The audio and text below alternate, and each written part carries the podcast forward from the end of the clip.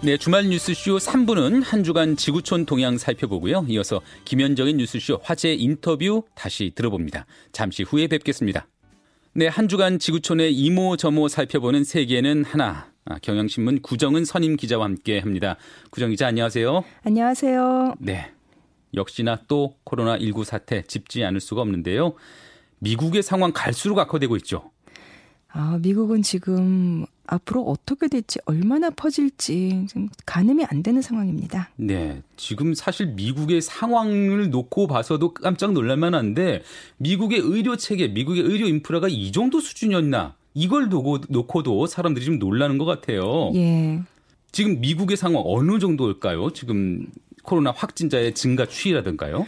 확진자 증가 추이가 사실 이게 검사 숫자랑 연관이 있긴 한데 검사를 많이 늘리고는 있거든요. 네. 그래서 현지 시간 2일 기준으로 한 24만여 명. 네. 그러니까 지금 그 정도인데 이게 예전부터 미국의 전문가들이 실제로 감염자 수는 그 10배가 될 수도 있다. 뭐 이제 증상이 약해서 병원에 가지 않았거나 검사를 받지 않은 사람들 이렇게 이야기를 했고 얼마 전에 미국의 그 보건당국과 그 다음에 백악관의 테스크포스 그 담당자들조차도 미국 내에서 코로나19로 인한 사망자가 뭐 많게는 20만 명, 24만 명에 이를 수도 있다. 사망자가. 예. 근데 그것이 최선의 대응을 했을 때 거의 완벽하게 대응을 했을 때 그 정도가 될 수 있다라고 한 거거든요. 아, 네. 네. 그러니까 굉장히 심각하다고 봐야죠. 그리고 말씀하신 대로 의료 물자가 부족한 거 가운도 없다라고 할 정도니까 그 지금 보니까 1일과 2일 이 사이에 미국의 병원들 곳곳에서 의료진들이 시위를 했습니다. 네.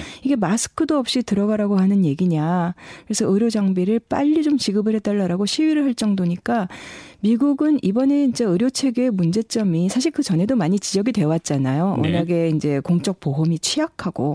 근데 그런 문제들이 이번 사태를 거치면서 완전히 다 터져 나온 것 같습니다. 그러니까 저 희가 그림으로 보면은 미국의 의료진들이 무슨 비닐봉투 같은 걸 그냥 덮어 쓰고 좀 쓰레기 봉투 같이 생긴 이게 무슨 그거 저개발 국가 모습이 아니라요. 예, 그렇죠. 어, 상황이 이렇다 보니까 지금 미국이 다른 나라로부터 원조를 받는 처지가 됐어요.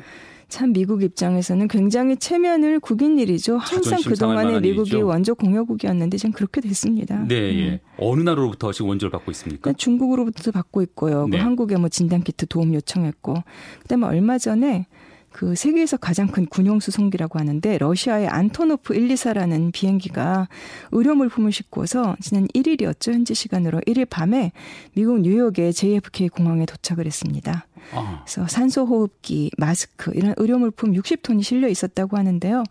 그 다른 나라를 원재 오던 미국이 지금 뭐 중국으로부터 마스크 지원받고 러시아에서 의료용품을 받는 상황입니다. 네, 뭐 다른 나라도 아니고 사실 미국이 러시아로부터 예, 그두 나라의 관계를 생각해 보면은 참 어색한 일인데 아니 어떻게 미국이 러시아로부터도 지원을 받게 된 상황이 된 거예요? 지난달 30일에 도널드 트럼프 미국 대통령하고 블라디미르 푸틴 러시아 대통령이 전화 통화를 했습니다. 네. 거기서 얘기가 됐다고 하는데요. 미국 국무부 성명은 뭐 굉장히 의례적인 내용입니다. 양국은 과거에도 서로 인도적 지원을 해왔고 지금은 우리 모두의 삶을 위협하는 공동의 적을 극복하기 위해 힘을 모을 때다라고 했는데요. 크렘린 발표에 따르면은 푸틴 대통령이 먼저 제안을 했고요.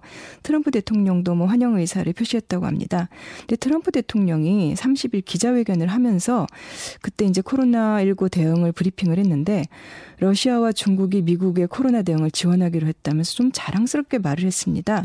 아마도 이런 것을 외교적인 치적이라고 생각하는 것 같습니다. 아니 다른 사람도 아니고 트럼프 대통령은 예. 미국의 위대함, 위대한 예, 미국을 그렇죠. 계속 강조하던 그런 지도자였는데 이런 말을 하는 게 좀 영 납득이 안 가는데 미국 입장에서는 자존심이 상하는 일 아닌가요? 미국 국무부는 뭐 의료 물품을 지금 사고 있다. 그래서 그 구입의 일환이다라고 했지만은 이거는 말씀하신 대로 미국이 코로나19 때문에 그 어느 때보다 국제적인 위상이 취약해졌음을 보여주는 것으로밖에 해석을 할 수가 없습니다. 네. 그래서 로이터 통신은 러시아 정부가 인도주의적 지원 이런 표현을 쓴 것에 주목을 했고요.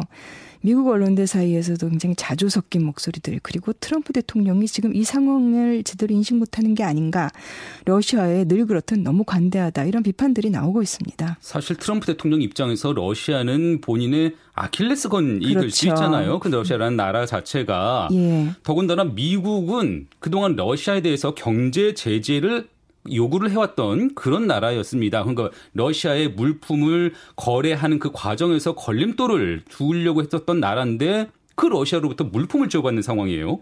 지금 2014년에 그 러시아가 우크라이나 크림반도 병합한 이후로 계속해서 푸틴 대통령과 그 측근들 이렇게 러시아의 뭐 그 돈줄이라고 하는 가스프롬 이런 회사들을 경제 제재를 실제로 해왔습니다. 네. 그리고 뭐 유럽이나 다른 나라들한테도 그 러시아 제재를 강요를 해왔는데 세계가 이 팬데믹 위기 속에서 서로 도와야 하는 것은 사실입니다만은 제재를 해놓고 이제 와서 지원을 받으니 그것도 참 역설적인데요. 네. 게다가 지적하신 대로 2016년 미국 대선 때 그 러시아가 개입했다는 의혹이 해소되지 않았죠.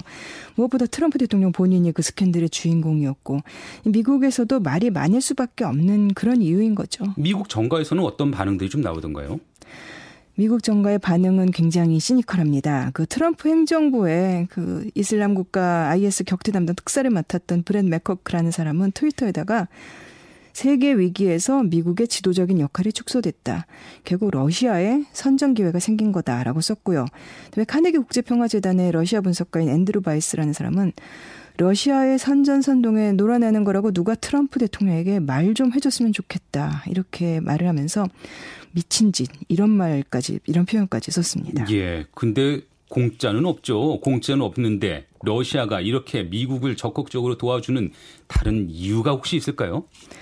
당연히 이유가 있겠죠. 지금 러시아의 입장에서는 제대로 일단 푸는 게 필요하고 그다음에 또 블라디미르 푸틴 대통령은 러시아 내에 이제 반정부 여론 이런 것들을 무마시키려는 의도가 분명히 있어 보입니다. 그 네. 이참에 그 서방에 우리는 건재하다. 너희들이 그렇게 취약한 모습을 보일 때 우리는 관리를 하고 있다 이런 것들을 과시하려는 분명히 정치적인 메시지를 보내려는 것 같습니다. 예. 그러한 의도를 품은 러시아 사실 미국뿐 아니라 유럽에 대해서도 지원하겠다 이런 의사를 보이고 있는 거죠? 벌써 지원을 했습니다. 지, 예, 예. 지난달부터 이제 중국이 이탈리아에 의료팀하고 물품을 보냈고 러시아도 보냈는데요. 네. 이 러시아가 군용기 14대에 그 방역 전문가들 100여 명, 그다음에 이동식 진료소 장비, 소독약 검진 장비 이런 것들을 실어 보냈다고 합니다. 근데 재미난 것이 이탈리아 언론들 보도를 보면은 이 장비에 하트 모양으로 이탈리아와 러시아 국기 그림이 그려져 있고 아. 러시아에서 사랑을 담아라는 문구가 러시아어, 이탈리아어, 영어로 쓰여 있었다고 합니다. 당연히 홍보 목적인 게 있을 수밖에 없는 거죠. 그래서 유럽연합과 그 나토 북대서양조약기구는 러시아 의도에 경계심을 좀 보이고 있습니다. 네. 그래서 이게 유럽연합이 이 감염증 사태의 속수무책인 순간을 러시아가 비집고 들어가려고 하는 거 아니냐 이런 얘기가 나오고 있고요. 결국엔 러시아가 이 의료물품 내주고 봐라 이렇게 우리가 도와줬으니 경제 제재를 풀어라 이렇게 제재를 풀 지렛대로 삼으려 할 거다 이런 얘기들이 나옵니다. 예, 뭐 인도주의적인 이유가 아예 없지는 않겠지만은 예. 정치적인 노림수도 예, 보이는 것 같습니다. 근데 궁금한 거는 러시아가 지금 다른 나라를 도울 그런 여건은 되나요? 지금 그것은 모두의 의문입니다. 네.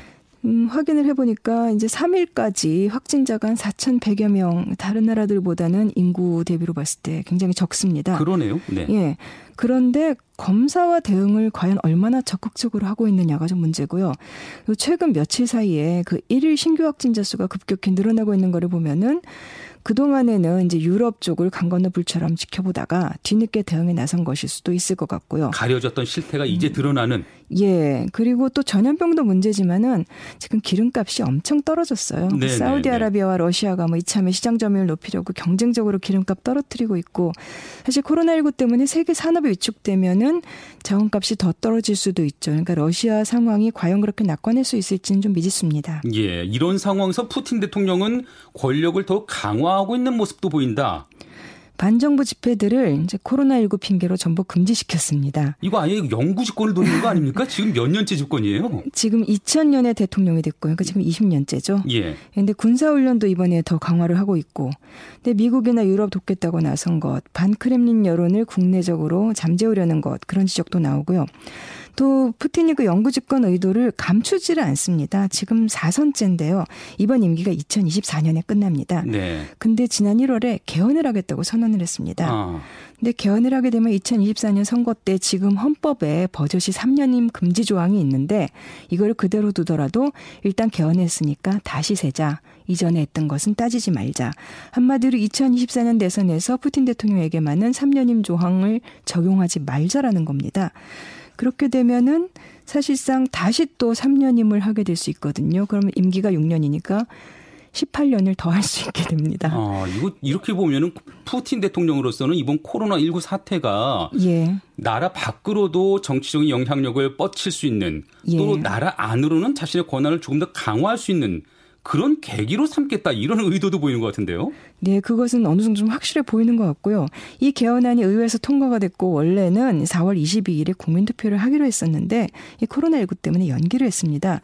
연기를 해놓고 난 다음에 러시아에서 국민 투표를 하지 않아도 헌법은 바꿀 수 있다. 뭐 이런 얘기들이 나오는 걸 보면은 이 전염병 와중에 종신 집권 틀을 확실히 만들려고 하는 것으로 보입니다. 네. 이런 코로나 빌미로 권력을 좀 강화하려는 하려는 나라들 러시아뿐만은 아니죠.